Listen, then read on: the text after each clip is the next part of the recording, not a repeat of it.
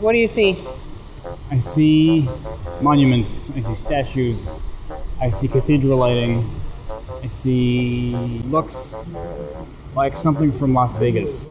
Where in the world is Ellen?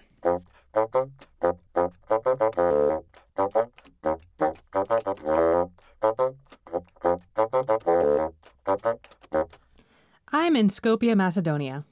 Now, I had never heard of this country or city, but I kept hearing, you have to go to Skopje while I was traveling through the Balkans. So, I guess I had to go to Skopje. Macedonia is a tiny country, north of Greece in the Balkan region. I hitchhiked south from Serbia, and once my semi truck passed the border, we hit this huge pothole that made my kidneys end up in my throat. Welcome to Macedonia, the driver said, and we continued on the really slow journey. It quickly became apparent why everyone said I had to come here.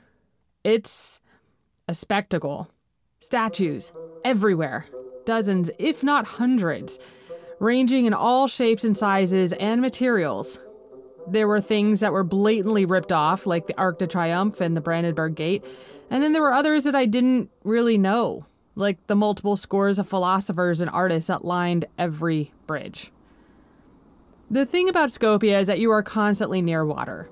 So if you're a spy trying to hush your conversation, this is totally the place for you.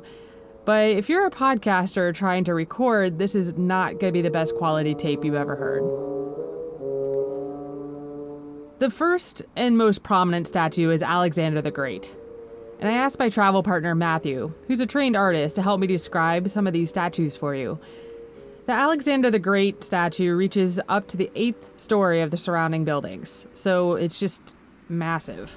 There's a 20 foot statue of Alexander the Great on a rearing horse with his sword in the air. He's pulling on the reins, and the horse is all, all the muscles are taut. And just that statue alone would be impressive in this tiny capital city. But oh no, they didn't stop there.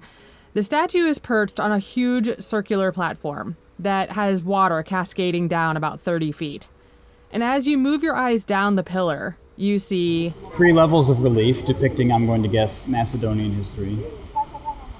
around this column, there's colored mood lighting that's shifting, Las Vegas style.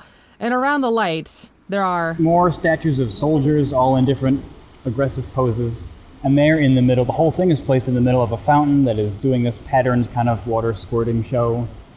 And around the fountain, there are a series of lion statues, which occasionally vomit water into the fountain. And all of that is set in a marble pool with stairs leading up to it, where there are other lion statues, a little bit bigger than human size, guarding the great hero.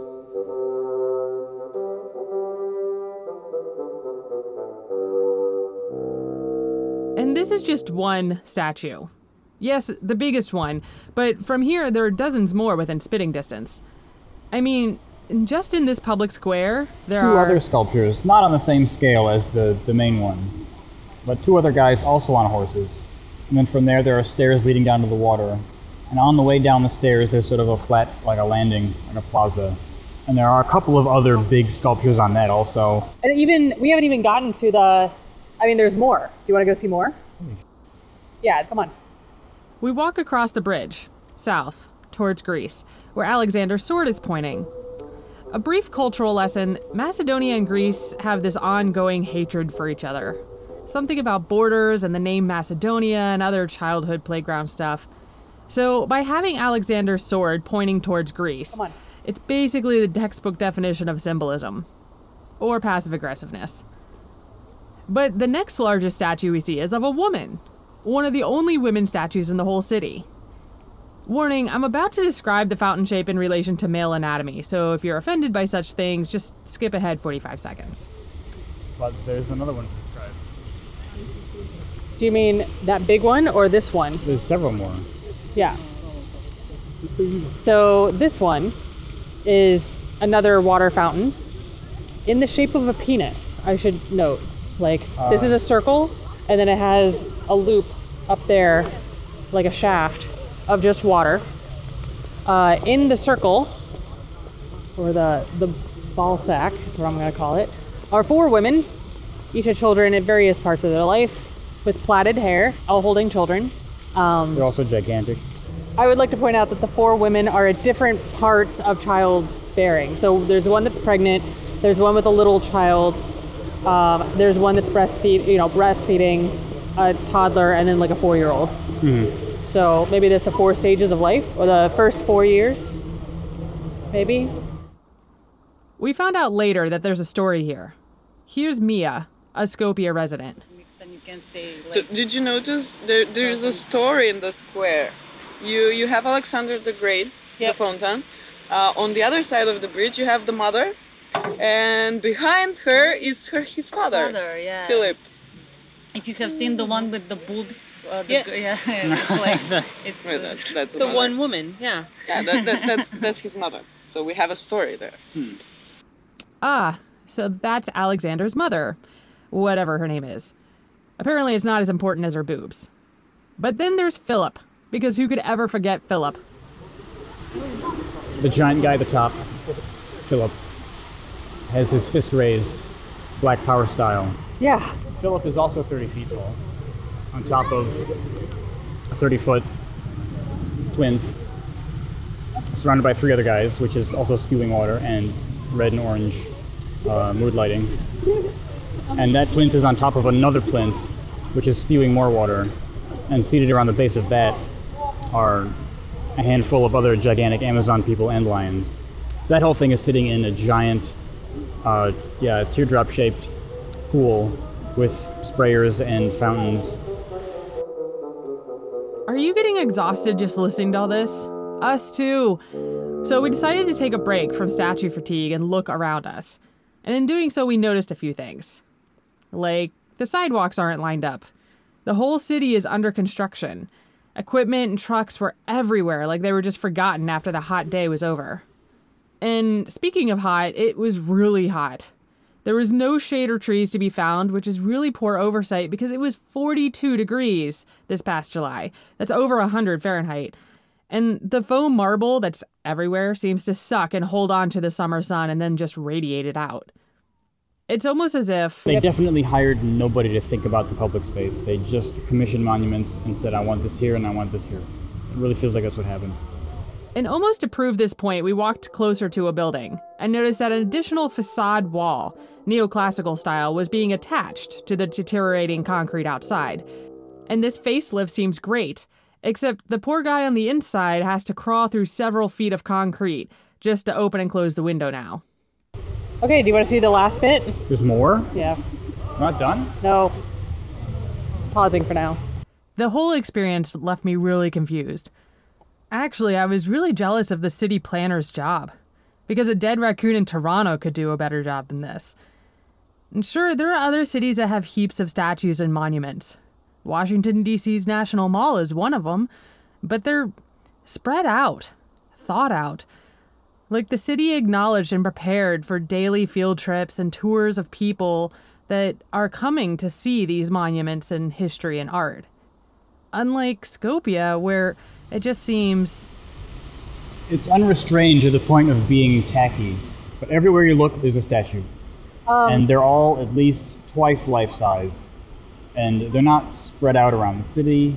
They're not placed in a way that the kind of the public space is organized around them. It's like their approach to placing monuments in the city was, oh, there's an empty spot, we could fit one in there. And it's all kind of a jumble. okay, stop.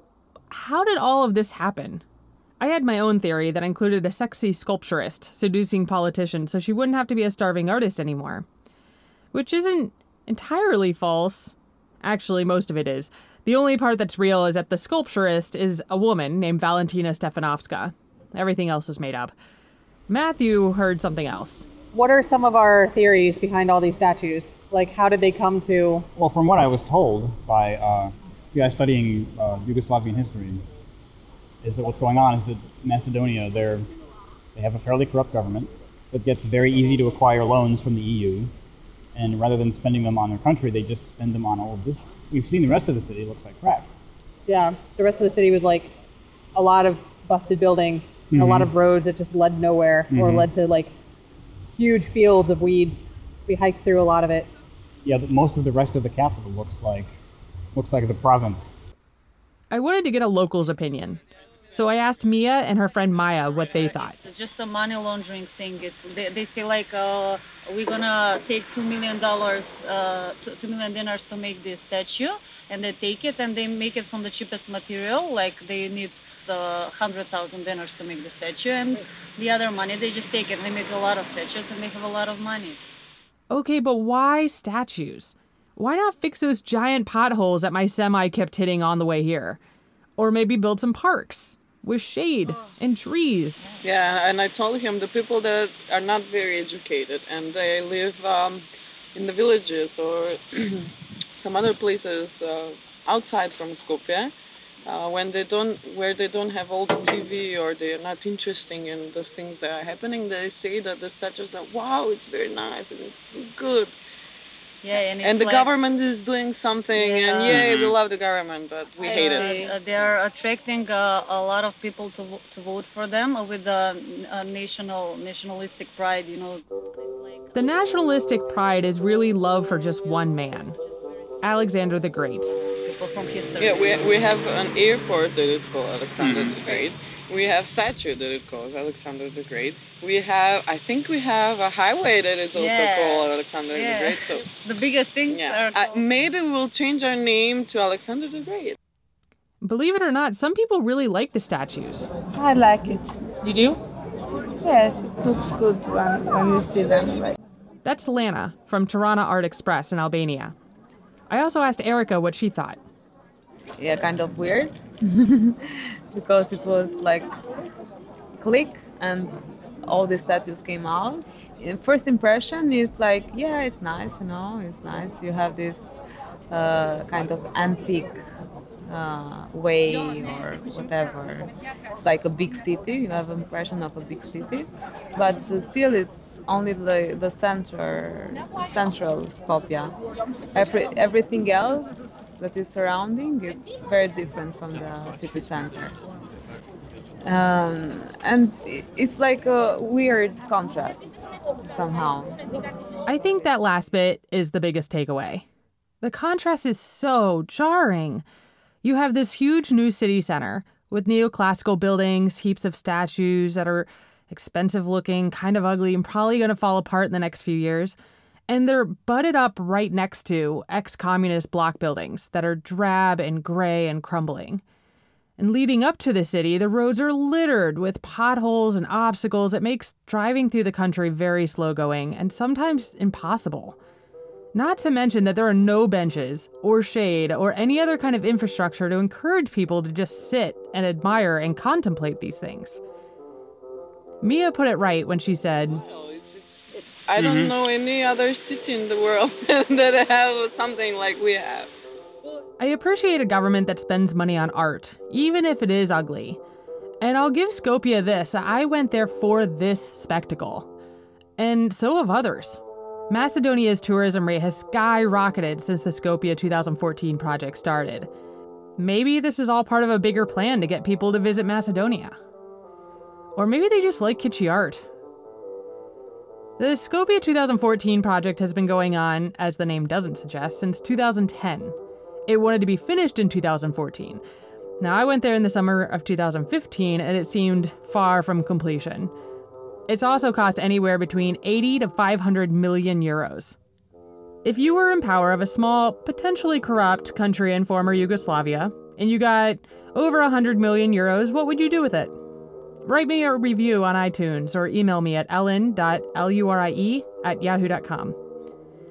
If you want to know more about Skopje, like how to spell it, or see pictures of everything we talked about here, check out the show notes for links to my blog at ellenlurie.com.